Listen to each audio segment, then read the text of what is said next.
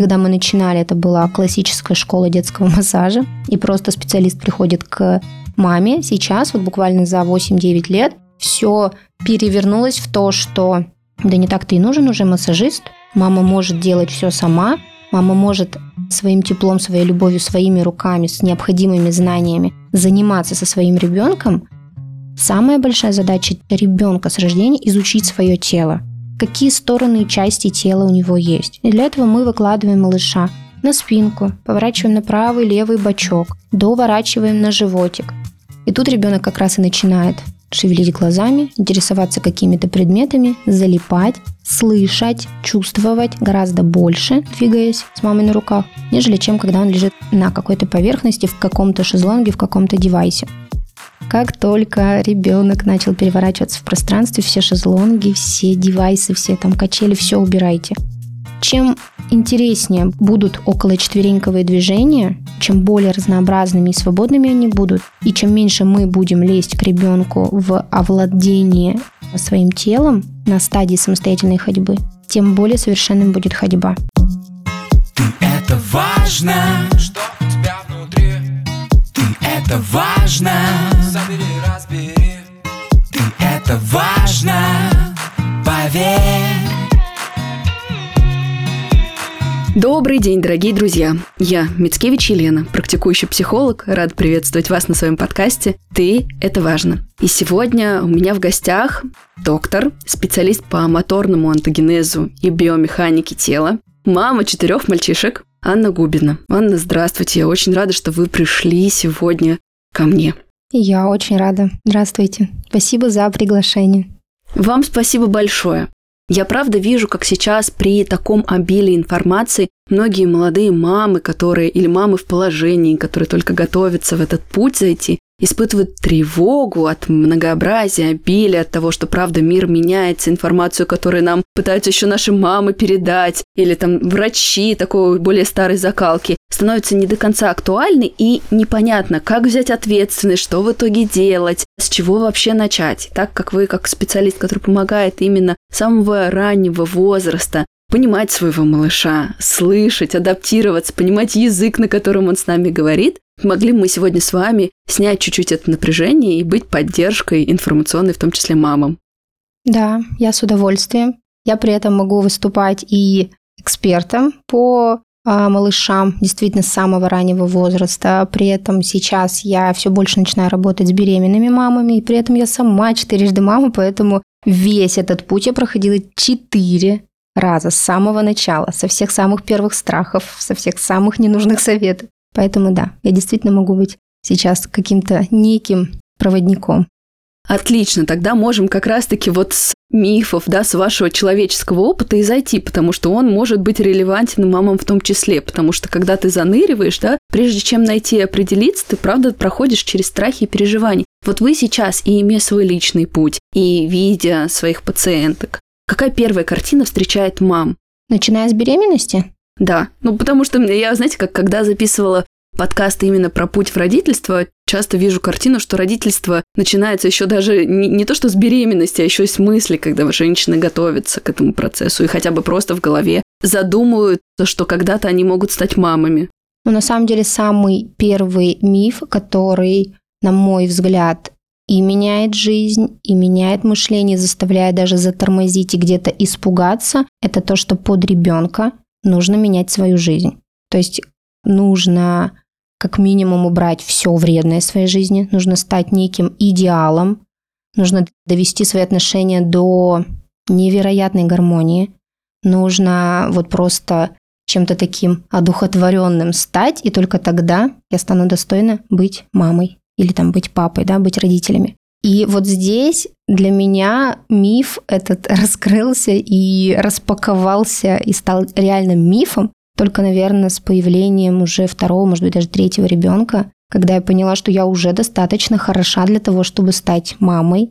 И это не случайно, что ко мне приходят дети, что я вообще становлюсь мамой и в первый, второй, в третий раз, и в четвертый, кстати. И понимание того, что к этому не нужно как-то особенно готовиться. То есть ребенок встроится в нашу жизнь, ребенок станет продолжением и дополнением этой жизни. И Вот здесь вот у меня очень сильно поломалось мышление, что мы с мужем друг для друга, что мир не начинает крутиться вокруг ребенка, и мы живем ради того, чтобы они подросли, что мне не нужно как-то сильно колоссально менять себя во время беременности, чтобы в итоге там все было хорошо с ребенком и так далее. То есть вот здесь завинчено очень много мифов и очень много ограничений. На мой взгляд, это самое первое. И при этом еще и общество очень сильно навязывает. Ты беременна, вот тут аккуратно, вот это не делай, колбасу больше не ешь, рыба больше для тебя такая не подходит, там, меняй питание, меняй образ жизни, теперь тебе нужно бегать, или наоборот, ничего не делай. То есть вот здесь очень много ограничений.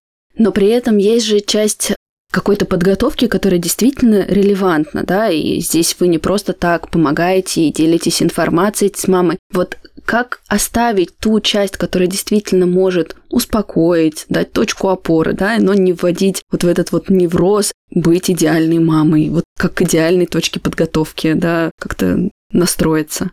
Но я, когда со своими мамами, со своими людьми, женщинами, которые приходят ко мне именно Чаще всего они уже беременны, и они уже готовятся непосредственно к родам, к появлению малыша и спрашивают про подготовку, я всегда говорю о том, что да, есть часть заботы о теле, да, то, что называется физическая активность, естественное здоровье, это когда у тебя все показатели близки к идеалу или идеальны, когда ты действительно сбалансированно, разнообразно питаешься, ты себя не ограничиваешь, ты не сидишь на некой диете беременных, а ты просто разнообразно питаешься разной пищей.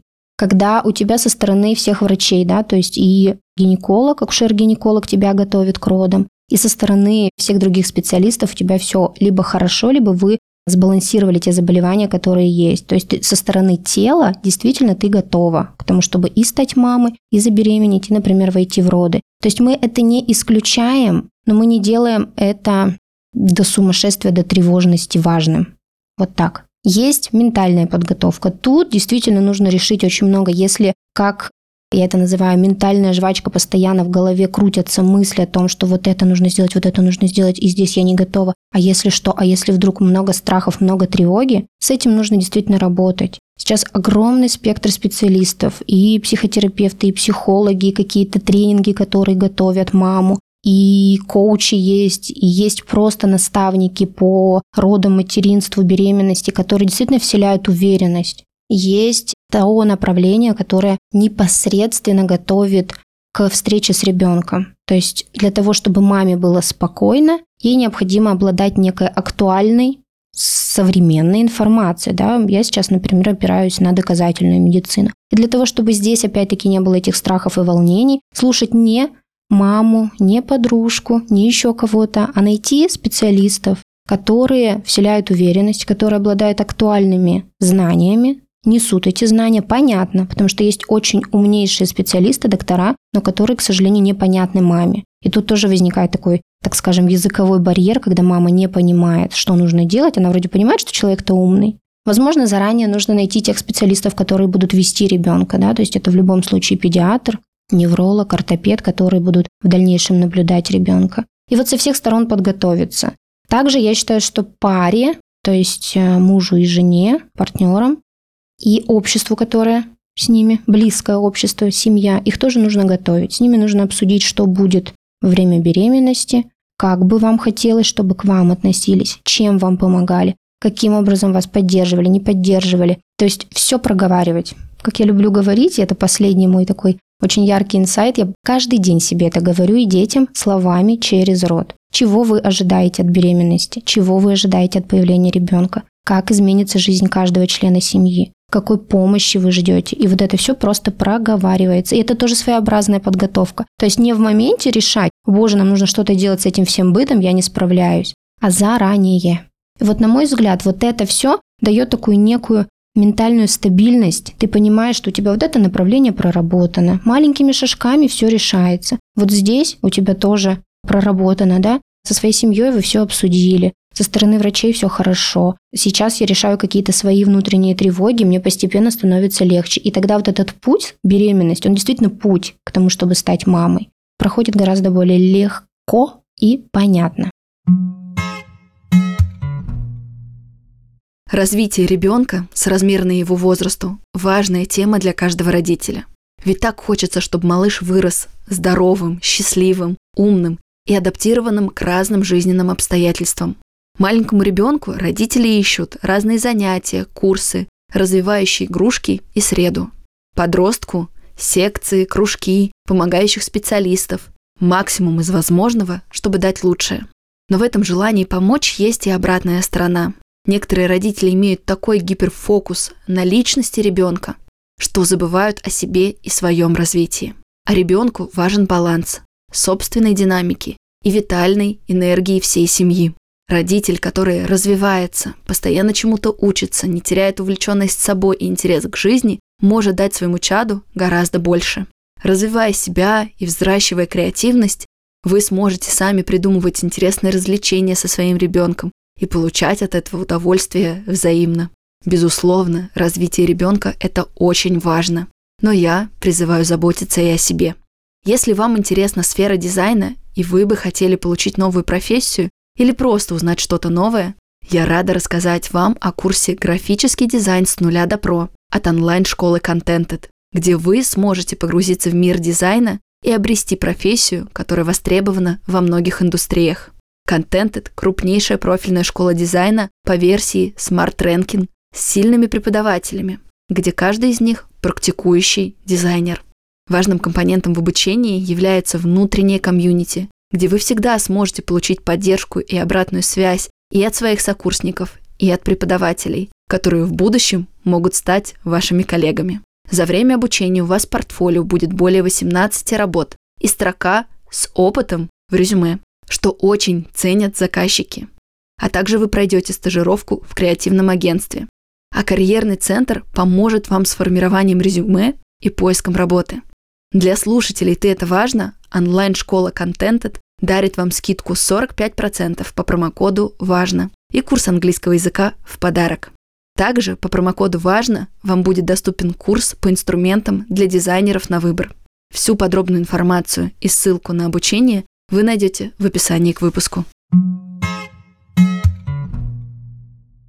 Вы начали с такого очень крупного переживания по поводу того, как вот стать идеальной мамой. А какие еще типы внешних таких переживаний вы именно как специалист по моторному развитию видите со стороны мам, потому что действительно есть огромное количество внешних предубеждений, да, что, не знаю, что раньше нужно было пеленать плотно ребенка, а сейчас наоборот говорят о том, что это вредно, что ключевой навык ребенка это научиться там ползать, передвигаться, ощущать свое тело, что все эти этапы важно пройти. Вот какие конкретные переживания, не столько психологического спектра, потому что я понимаю, скорее это моя вотчина и вотчина моих коллег с портала, это важно, сколько вот с вашей профессиональной точки зрения вы видите? Ну, начнем с того, что, наверное, самое первое переживание – это то, как пройдут роды. Потому что каждая мама сейчас уже осведомлена о том, что роды – это непосредственно старт в жизнь. И сейчас действительно идет очень большая пропаганда естественных родов.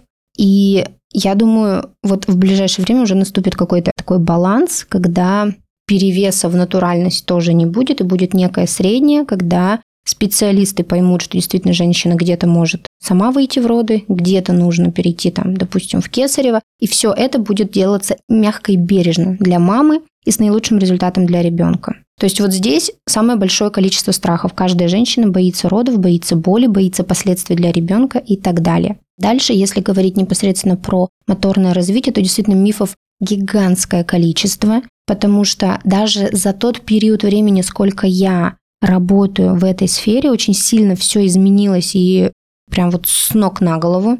Когда мы начинали, это была классическая школа детского массажа, и просто специалист приходит к маме. Сейчас, вот буквально за 8-9 лет, все перевернулось в то, что да не так-то и нужен уже массажист. Мама может делать все сама, мама может своим теплом, своей любовью, своими руками, с необходимыми знаниями заниматься со своим ребенком, при этом специалисты, врачи, да, педиатр, ортопед, невролог, как минимум, вот это трио наблюдают ребенка, и если вдруг что-то где-то идет не так, тут уже могут подключаться специалисты по моторному развитию.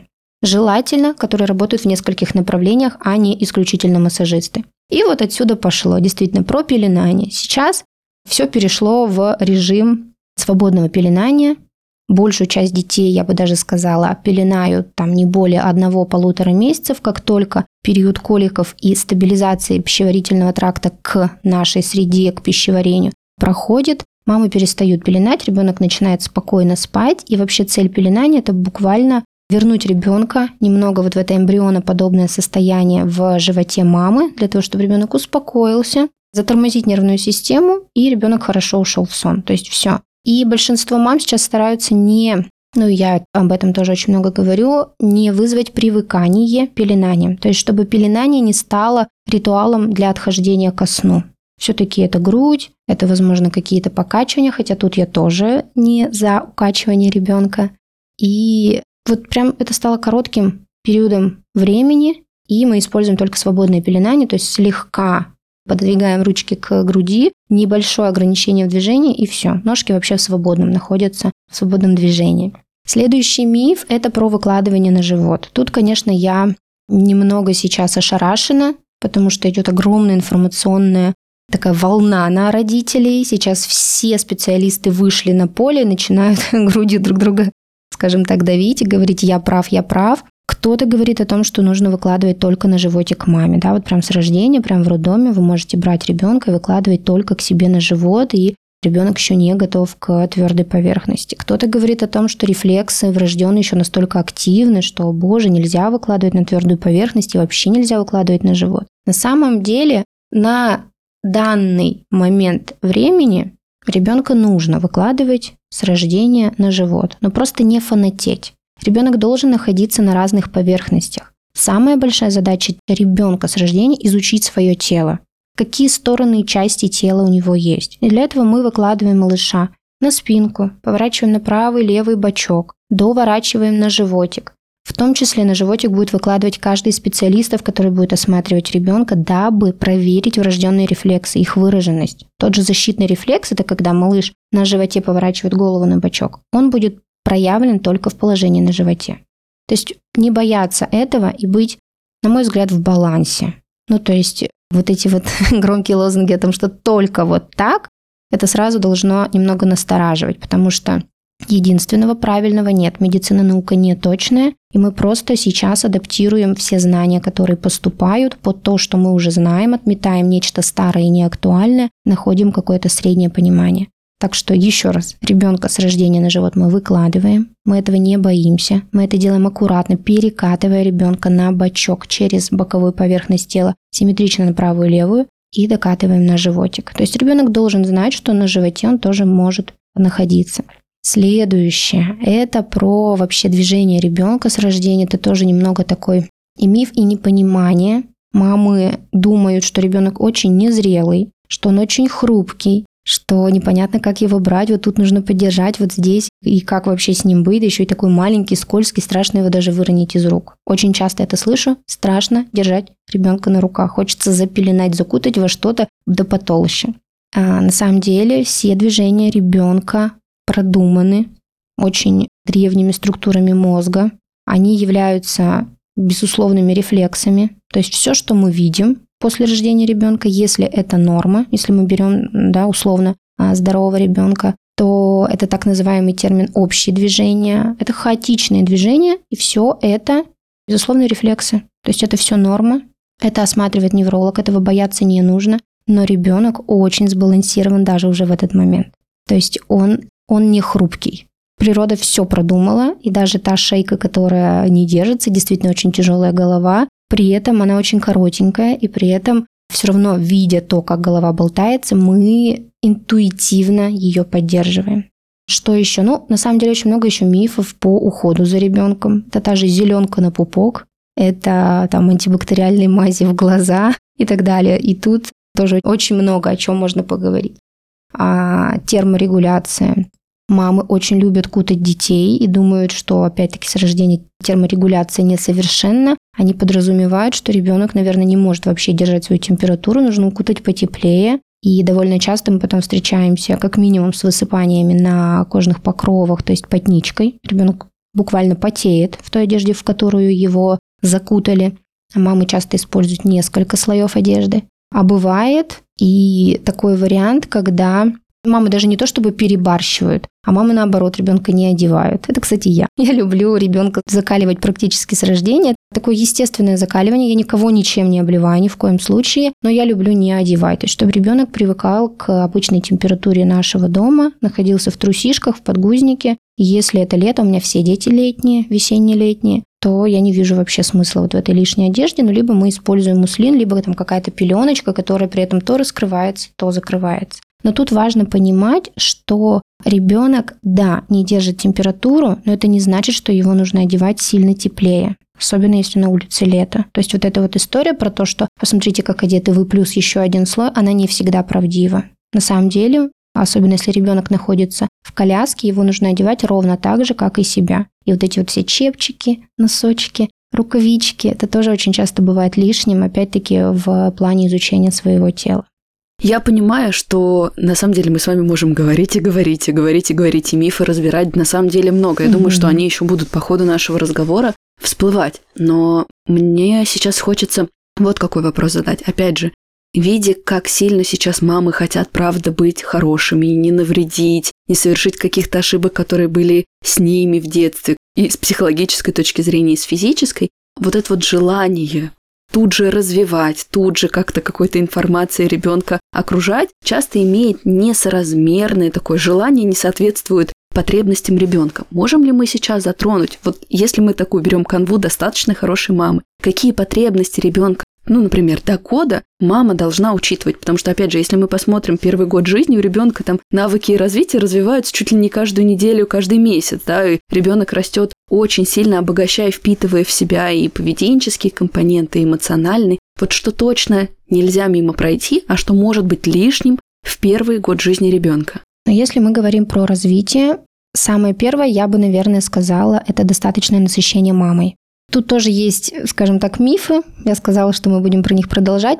Не передержать ребенка на руках, не приучить к рукам, но на самом деле я вижу очень классный результат даже по развитию, когда ребенок проводит действительно много времени у груди на руках у мамы.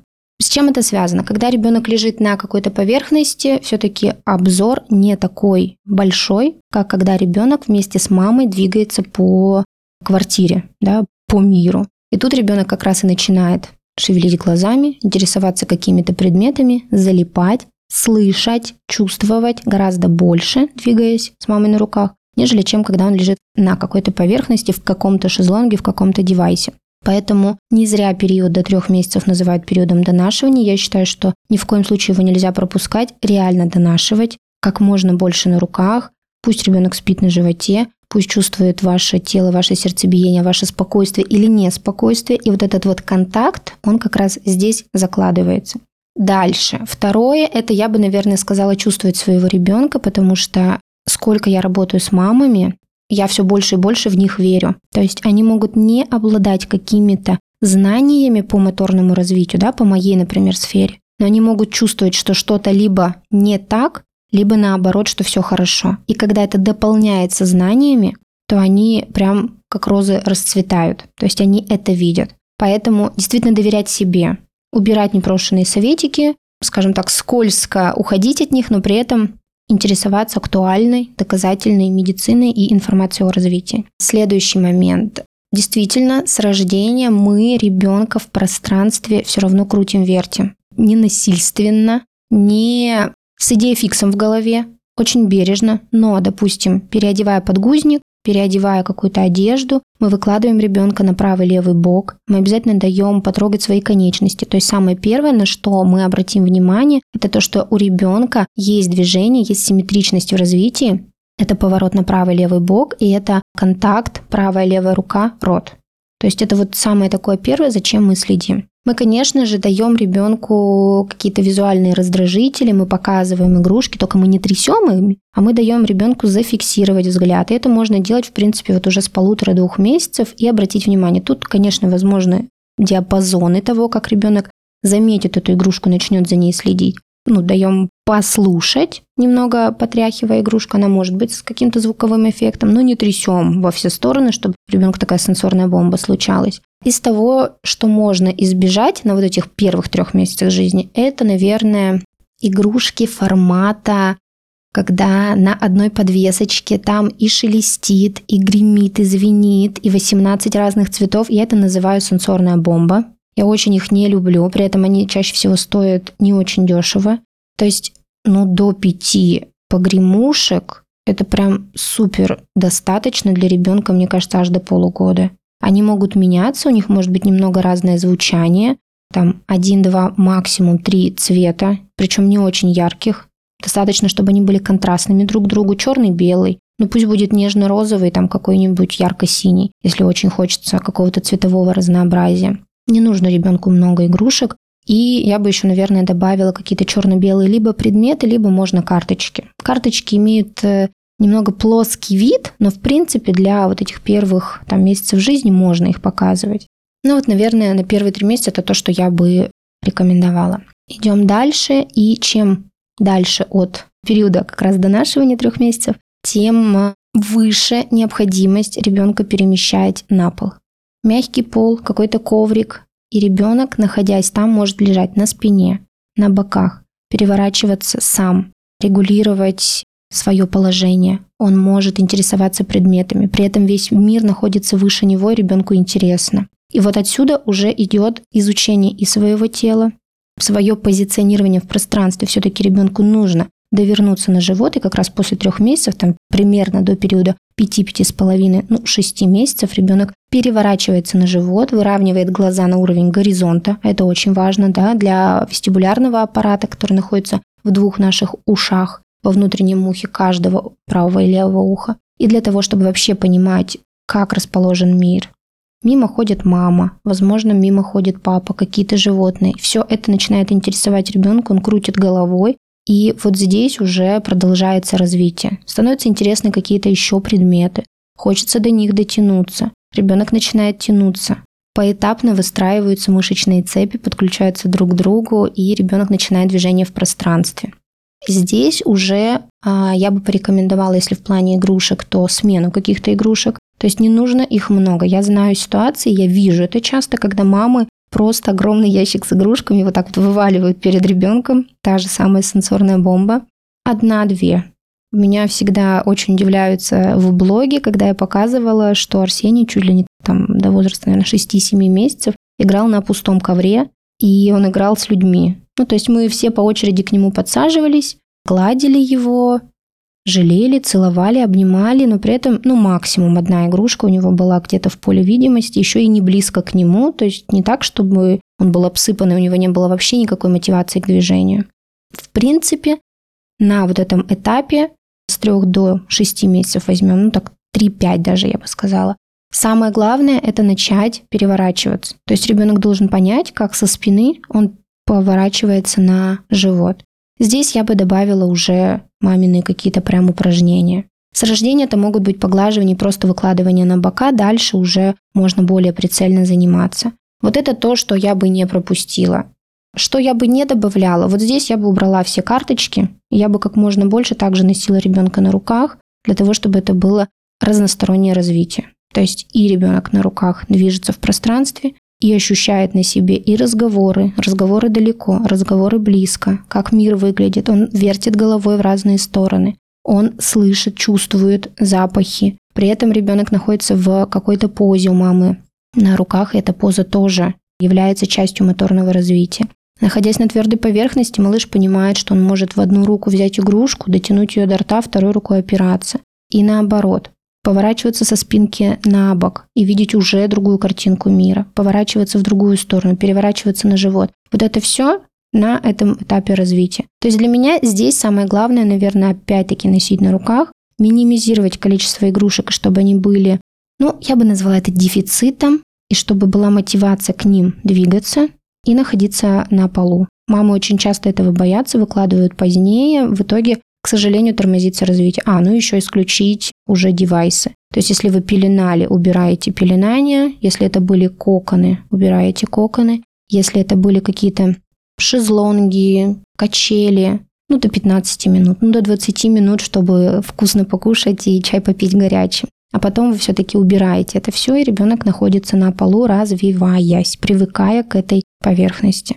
Дальше у нас идет очень важный такой прям, я бы сказала, красный флаг развития. Это движение в пространстве. То есть в возрасте 7, максимум 7,5 месяцев ребенок уже должен, ну, должен, я не люблю эту фразу, но мы должны увидеть, как ребенок движется в пространстве. Любым способом достигает какой-либо цели. Почему я рекомендую выстраивать это прямо с рождения и не заваливать ребенка игрушками, чтобы ему было интересно, ему, ей интересно замотивироваться и достать какую-то игрушку, потому что это как раз является такой естественной провокацией к движению. Если у ребенка нет движения в пространстве, мы бежим к неврологу и узнаем почему. Потому что здесь уже могут быть какие-то неврологические особенности и так далее. Чаще всего дети хотя бы переворотами, хотя бы дотягиванием, хотя бы пальчиком стопы как-то начинают толкаться, и они понимают, что вот это вот их тело, оно имеет бока грани, есть конечности, и этой конечностью я могу дотянуться до игрушки. И чаще всего хотя бы даже одной ногой, пальчиком одной ноги они начинают двигаться и достигать этого предмета. Вот это для нас красный флаг, это значит, что мы понимаем, что все с нервной системой нормально, и дальше уже обращаем внимание на симметричность движения, на то, чтобы ребенок мог в разные стороны вокруг себя двигаться, на то, чтобы это был равный объем движений там, в тазобедренных суставах, головой и так далее. То есть вообще на протяжении всего возраста мы следим за симметричностью развития. Здесь уже чаще всего мамы начинают паниковать на самом деле, потому что часто бывает так, что соседский ребенок начинает ползти или сидеть, а мой нет. Я хочу успокоить и сказать, что у каждого ребенка свой путь развития. И это не значит, что ребенок может отставать в развитии, а это значит, что самое главное следить за красными флагами, если согласно них все хорошо, то есть если ребенок движется в пространстве, но, например, еще не так уверенно, как другой ребенок, торопить не нужно. Можно заниматься, можно пассивно давать какие-то паттерны движения, чтобы у нас сформировались нейронные цепочки, чтобы ребенок это начал активно исполнять. Паника еще никого к результату не привела. Да, можно посетить еще раз невролога для того, чтобы убедиться, что все хорошо, но на самом деле в этом чаще всего нет необходимости, если вы видите, опять-таки, что согласно красных флагов все хорошо. Мотивировать, больше проводить времени с ребенком на полу.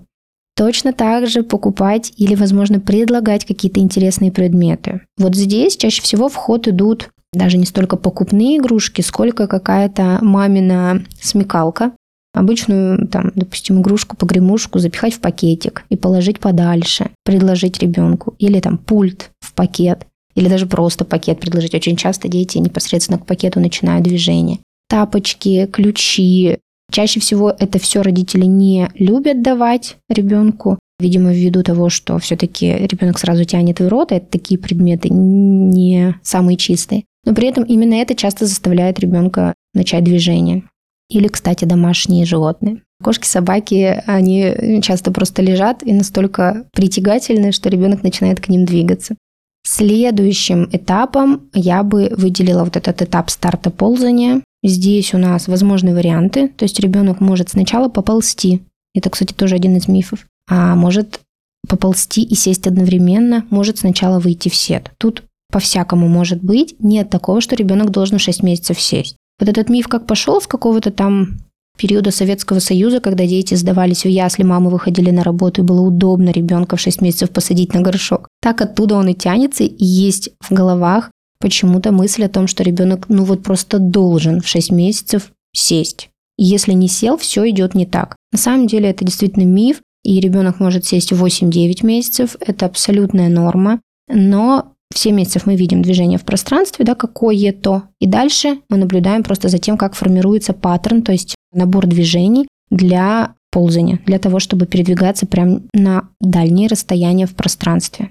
Это может быть ползание по-пластунски, симметричное. Если ребенок не симметрично ползает, мы это не засчитываем. То есть мы добиваемся симметричности. Нам нужны включение всех мышечных цепей, так называемое рецепрокное ползание, это когда правая рука, левая нога и наоборот. И далее выход в четвереньки. Наличие сидения вообще в крупный навык выделяется, но по нему, по большому счету, развитие не оценивается. То есть мы его считаем близко к ползанию. И где-то вокруг овладения ребенком четверенек ребенок выходит в сидение. Здесь, наверное, самым лишним будет и такой большой ошибкой использование девайсов. То есть, если до этого момента девайсы, тут я подразумеваю шезлонги, качели, электро всякие укачивающие центры, там их очень большое изобилие, они сдерживают развитие, как ни крути. Часто мамы покупают где-то в районе там, 5-6 месяцев стульчик для кормления, особенно если у него откидывается назад спинка, то в нем начинают кормить, и в нем, собственно, ребенок потом лежит, играет. И вот из этого стульчика или из шезлонга, бывает из автокресла, ребенок может патологичным образом выйти в сидение. Мамы радуются, потому что ребенок подтягивается и просто за счет сильных мышц пресса, а ребенок же много времени проводил на спине, он подтягивается и садится. И вот это немного патологично и лишнее. Поэтому большой ошибкой является здесь оставлять девайсы, здесь уже нужно их убрать. То есть как только ребенок начал движение в пространстве, по большому счету даже перевороты, убираем для того, чтобы привычным было двигаться по полу. Ребенок не боялся. Я встречаюсь с детьми, которые боятся пола, боятся, например, с границ коврика выползти. Ну, бывает всякое. То есть, чтобы это было привычно и чтобы не было вот этих патологичных вариантов, когда ребенок садится, потому что, к сожалению, садится он а, на крестец, формируется патологический лордоз, то есть вот это выбухание позвоночника в области поясницы, к сожалению, с этим бороться потом сложнее, нежели чем предупредить, убрав вот эти вот все шезлонги. Но тут, конечно, повода для радости, когда из такой позиции ребенок сел, тоже нет. Поэтому очень важно как только ребенок начал переворачиваться в пространстве, все шезлонги, все девайсы, все там качели, все убирайте. Распродавайте. Будут очень благодарны подруги и люди, кто на Авито все приобретает. Все, дальше у нас ребенок движется в пространстве. Здесь нужно терпение, потому что как только начинаются четвереньки, ребенку становится интересно все. Кошачьи миски, все шкафчики на кухне, вся гремящая посуда, все, куда вы думаете, что ребенок не дотянется, он точно оттуда все вытащит. И это все, я это называю, нейропсихолог будет мной довольна, когда гремят крышки, когда рассыпаются макароны, когда разливается вода, когда еда из одной миски в другую перекладывается кошачья, в воду, это все развозюкивается. На самом деле это тоже очень богатый сенсорный опыт, и у нас двигательное развитие сенсорное, они идут параллельно, они друг от друга неразрывны, поэтому движение в пространстве всегда сопровождается вот этим сенсорным опытом, то есть изучением окружающего мира, этот опыт неповторим. Есть выражение «каждая соринка во рту ребенка витаминка», что-то вот в этом роде. Я не совсем сторонница, конечно, не до безумия, но в целом чем больше ребенок будет мять руками, знать консистенцию, трогать, нюхать, Понятно, что тянуть в рот, тем более богатым сенсорным опытом он будет обладать, и на самом деле это большой бустер для развития. Дальше ребенок выходит, когда он изучил все на уровне четверенек, он выходит в более высокое положение развития, то есть он уже встает на одно колено, он приподнимает вертикально корпус, встает у опоры, и там уже, в принципе, рукой подать до самостоятельной ходьбы, где ребенок еще более свободен в изучении мира, еще более широкий обзор ему представляется, и здесь я бы также выделила один очень яркий миф. Это помочь ребенку в движении, а это значит водить за ручки, а это значит какие-то гаджеты приобрести для того, чтобы ребенок с ними ходил, не нужно. Ребенок начинает двигаться всегда у неподвижной опоры. И здесь происходит просто магия движения, как я это называю, потому что ребенок очень много двигаясь на четвереньках, выходит в разные позы для сидения, возвращается обратно в четвереньки, вот здесь очень хорошо изучает свое тело, формируется баланс и координация, и благодаря этому ребенок в дальнейшем выходит в более совершенное, правильное, физиологичное, гармоничное, тут можно много прилагательных придумать, ходьбу. Чем интереснее будут около четвереньковые движения, чем более разнообразными и свободными они будут, и чем меньше мы будем лезть к ребенку в овладение своим телом на стадии самостоятельной ходьбы, тем более совершенным будет ходьба. Я встречаю много разных скажем так, ошибок освоения самостоятельной ходьбы. Бывает, что ребенок идет одной ногой вперед, а вторая приступает. Прям бывает, э, когда одна сторона тела ярко выбивается вперед. Бывает, что дети начинают не ходить, а бежать. Очень много разных вариаций. Чаще всего вот здесь вмешивались ну, будем говорить не родители, да, а взрослые. Иногда бабушки думают, что за ручки нужно повести и показать. Он же не догадается, что может самостоятельно ходить. Догадается и сделает это тогда, когда совпадут несколько граней развития. Это моторное развитие, разумеется, это вот какая-то мышечная зрелость, когда я держу свое тело вертикально, я им управляю, я уверен в том, что я сейчас просто плашмя не упаду лицом в пол. Это вестибулярная зрелость. Это тоже про координацию и баланс, но здесь именно про умение безопасно падать. То есть, если я падаю вперед, я выставляю руки. Если я падаю назад, то я знаю, что мне нужно обезопасить черепную коробку, мозг, да, самое главное, наш центр управления всем телом. И ребенок это понимает интуитивно. То есть, да, где-то падения случаются, но чаще всего они минимально травматичны, если мы туда не вмешивались, если мы давали вот эту вот вестибулярную зрелость освоить. И третий кит самостоятельной ходьбы, как я его называю, это понимание, зачем двигаться. Я же могу держаться за опору и двигаться. Я же могу вот тут вот двигать стул и идти вместе с ним. То есть это когда становится интересно где-то что-то достать, куда не дойти вдоль опоры. И здесь тоже ребенок должен до этого созреть, потому что чем позднее ребенок начинает самостоятельную ходьбу, тем она более совершенна. Я являюсь сторонницей и пропагандирую старт ходьбы близко к году, к 12 месяцам. То есть, когда ребенку не 8-9, он, делая первые шаги у опоры, уже бежит куда-то. А когда он походил энное время опоры, освоил корточки, он умеет безопасно падать и при этом постепенно выходит в самостоятельную ходьбу. Сначала это 4 шага, потом это просто посреди комнаты встал, постоял, сел.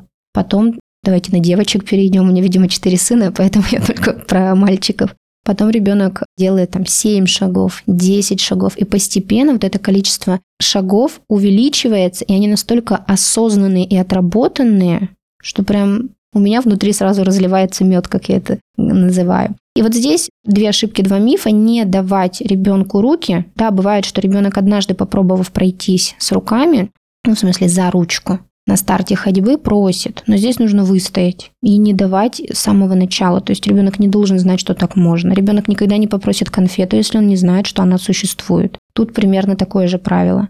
И второе – это не мешать. То есть буквально ребенок будет двигаться в пространстве, не давайте ему ходунки, не давайте какие-то ходилки за ручку, еще что-то. Пусть ребенок двигается вдоль неподвижных стен, диванов, стульев, столов, Пусть он пробует этот мир, но двигается вокруг него, а не вместе с ним. Когда, еще раз про ручки, потому что это очень любимое такое, очень, очень популярный миф, и мне практически каждый день задают вопрос, а почему нельзя? Я водила и все хорошо. Понятно, что все хорошо, понятно, что это не инвалидизирующее действие, да, то есть, естественно, ребенок потом когда-то начнет ходить. Но нужно понимать, что это такой своеобразный костыль. Очень грубо звучит, но мы таким образом забираем у ребенка возможность освоить свое тело. Ему нужно понять, как падать, каким образом балансировать, что делать. То есть мы как будто забираем функцию равновесия, освоения равновесия на свои руки. Мы же балансируем ребенка, когда вводим за ручки.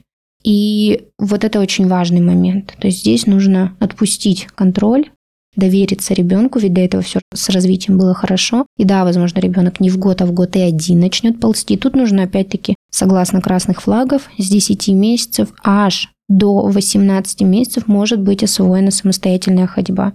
Терпение. Вообще родительство – это, в принципе, очень высокий уровень терпения.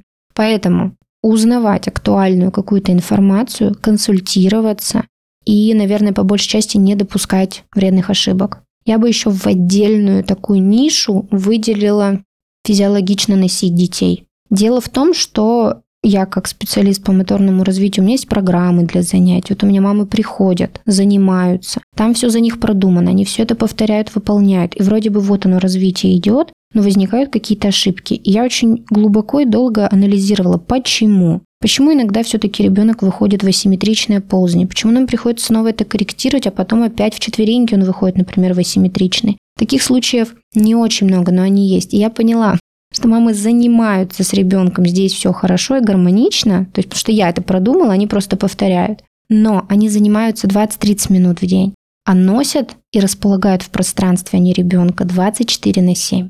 И когда здесь какие-то ошибки, когда раньше ребенка присаживают, когда ребенок дольше, чем нужно, пеленался, когда ребенок дольше, чем нужно, находился в девайсах, когда какие-то, например, были ошибки при ношении, ребенка носили все время вот Бывает же, да, что у мамы действительно много дел, и она носит ребенка все время на левой руке, ребенок в одну сторону все время наклонен головкой, одной рукой активнее двигает, и вот здесь вот формируется асимметрия, потому что ребенок, как ни крути, он очень чувствителен на первом году жизни к вот этому внешнему воздействию, к среде. Он развивается в предложенной нами среде. И возможности самому исправить нет. Это во-первых, а во-вторых, ребенок не знает, что нужно по-другому. У него все целое тысячепроцентное доверие тому, что мама это наилучшее, мама, папа это наилучшее, что они мне предлагают, здесь я и развиваюсь.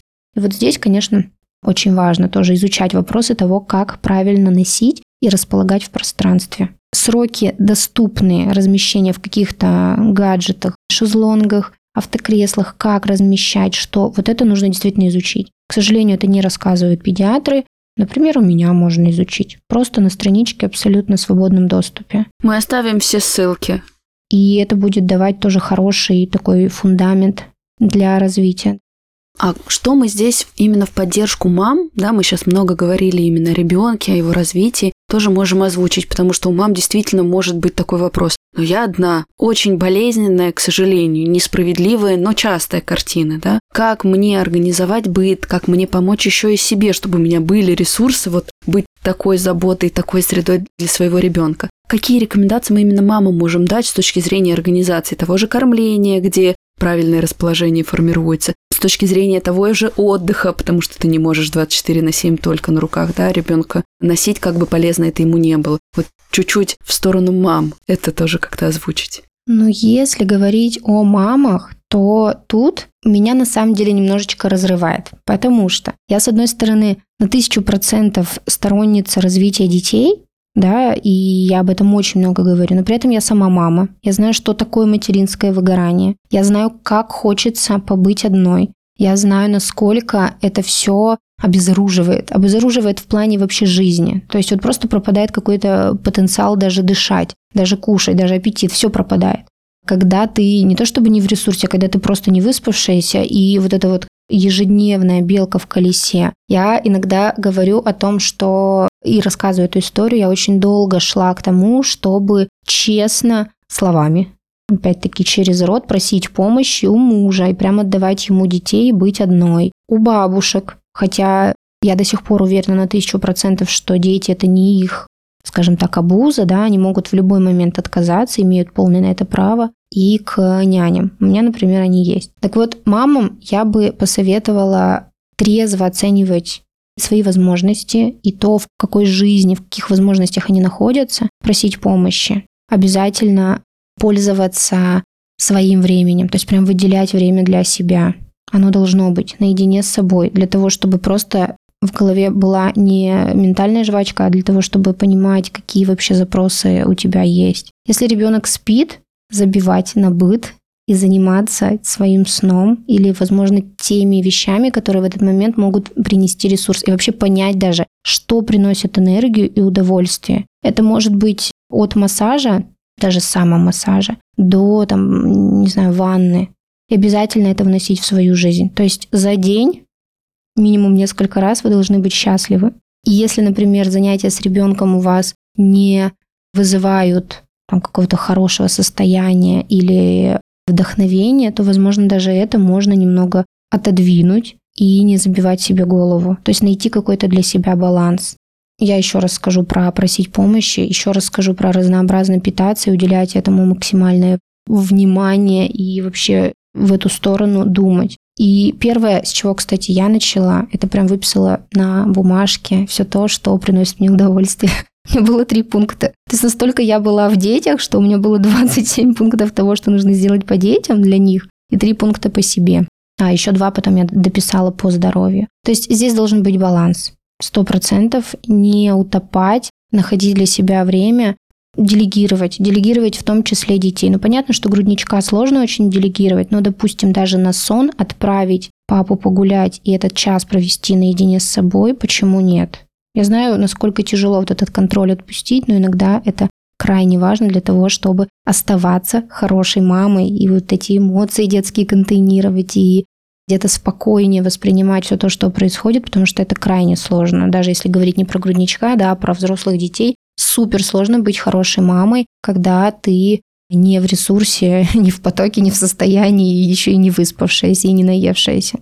Я для себя еще нашла делегирование бытовых дел.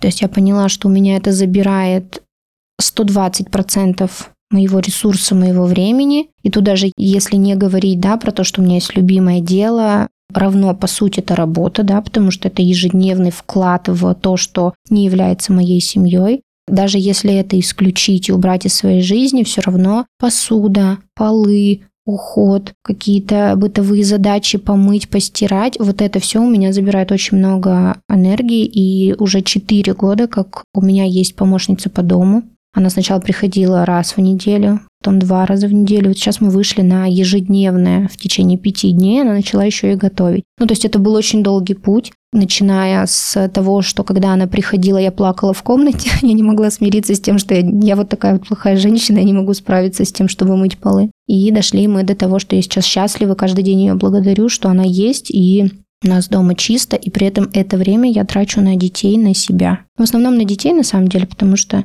в этот момент мы счастливо уходим гулять, проводим время вместе, и теперь я знаю, какие любимые цветы у каждого из сыновей, как лучшим образом там сын, допустим, уходит в сон на улице. Мы разговариваем на самые разные темы, и в это время действительно у меня дома наводится порядок. Поэтому не бояться делегировать. Я знаю, что женщины этого боятся, стыдятся. Здесь очень много чувства вины, даже со стороны женщин своей же семьи, то есть мамы, там, свекрови и даже мужа. Мы с мужем долго к этому шли, и муж не понимал, а что такого сложного помыть полы. Ну, типа 15 минут. Что, сложно, что ли? Я говорю, да, мне сложно. Сейчас мы дошли до того, что я говорю, я не буду убирать. Я создан для того, чтобы быть хорошей матерью. И это то, что дает мне возможность наших сыновей вот такими, какие они есть, растить. Ты понимаешь, говорю, что чтобы донести ребенку, почему вот в этой 30-минутной истерике нужно прийти к такому решению, которое я для него заготовила, да, в какой-то момент, что там, допустим, не нужно сейчас покупать сладости, нужно сходить домой, покушать, и потом там у нас будет какой-то, например,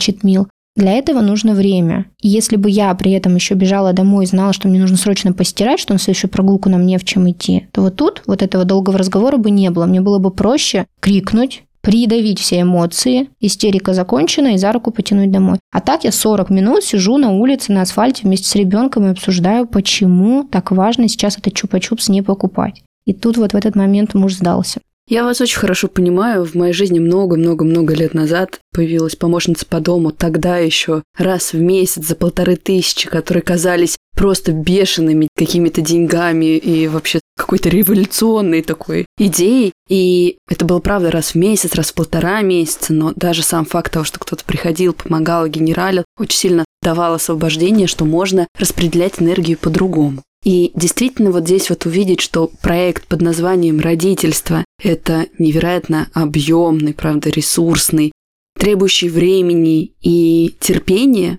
это важно, потому что сегодня звучало очень много вещей, в которых, да, не мешать, не трогать, но сдержать себя – это тоже затратить какую-то энергию, да, не причинить добро, не, не включиться и оставить. И мне было очень тепло сегодня от того, что многие какие-то рекомендации, с одной стороны, были четкими, понятными, с другой стороны, простыми, где, да, нам в текущей картине действительности, в многообразии этих игрушек и невероятных витрин с детскими магазинами хочется это все скупить, а на самом деле понимать, как мы можем здорово распределять эти ресурсы, давая себе и ребенку. И, возможно, не на очередную погремушку потратить деньги, потому что она очень хочется, а на ту же самую помощницу по дому. Вот, кстати, я хочу сказать о том, что средняя цена уборки, средняя цена стоимости игрушки – это примерно одни и те же цифры.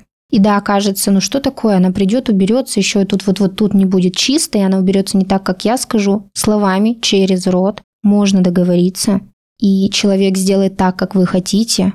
Он закроет свою потребность, заработает деньги, вы закроете свою потребность, проведете время так, как нужно вам. И вот оно это время выделится. На самом деле уборка, ну сколько, 3-4 часа, это если даже мы говорим про однокомнатную, да, двухкомнатную квартиру. Чем больше площадь, тем больше на это уходит времени, а сколько еще подготовки к этому. Ну, в общем, я на тысячу процентов уверена, что здесь разумное потребление как раз высвободит. А еще есть, например, массаж и удовольствие для мамы. И это тоже примерно плюс-минус одна и та же цена по затратам. Я имею в виду игрушки какой-то ненужной, 100 тысячной, в которой мама 100% не откажет ребенку, а себе откажет. Такие уж мы женщины. Мне кажется, что очень важно сегодня под завершение звучали слова в поддержку того, что я понимаю, что у кого-то это может сейчас вызвать сопротивление. Как? Да нет, да? Но я очень хорошо знаю, как мы легко тратим деньги на что-то рациональное и как сложно позволить себе на то самое «хочу», что как будто бы вот в рамки этого рационального не попадает. Поэтому мне сегодня важно, что именно такие вещи для себя тоже мы вписали в картину, как это может помочь быть достаточно хорошей мамой и заботиться о том самом и моторном, и психологическом, и эмоциональном развитии ребенка по возрасту. Спасибо вам большое, Анна.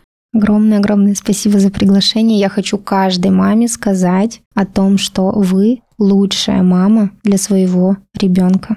И ребенок вас видит космос. Все, что вы делаете, для него это абсолютно верно и самое лучшее. Да, в каком-то периоде это подвергается сомнению, в каком-то возрасте, но на старте жизни 100%. Будьте более уверены в себе.